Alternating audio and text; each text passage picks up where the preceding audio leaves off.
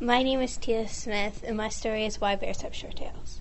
One day, a bear met a fox, who was slinging along with a string of fish he had stolen. Where'd you get those from? said the bear. Oh, bear, I've been out fishing and caught them, said the fox. The bear had a mind of his own, the fish, too. He made the fox tell him how to do it. Oh, it's easy, answered the fox. Go out on the ice and cut a hole and stick your tail down in it. And he waited there as long as he can, and then all at once haul up. So the bear did as the fox told him. He went out on the ice, stuck his tail down in the hole, and waited a long time. But in a few minutes, then the the pond frozen, and his tail was stuck down there.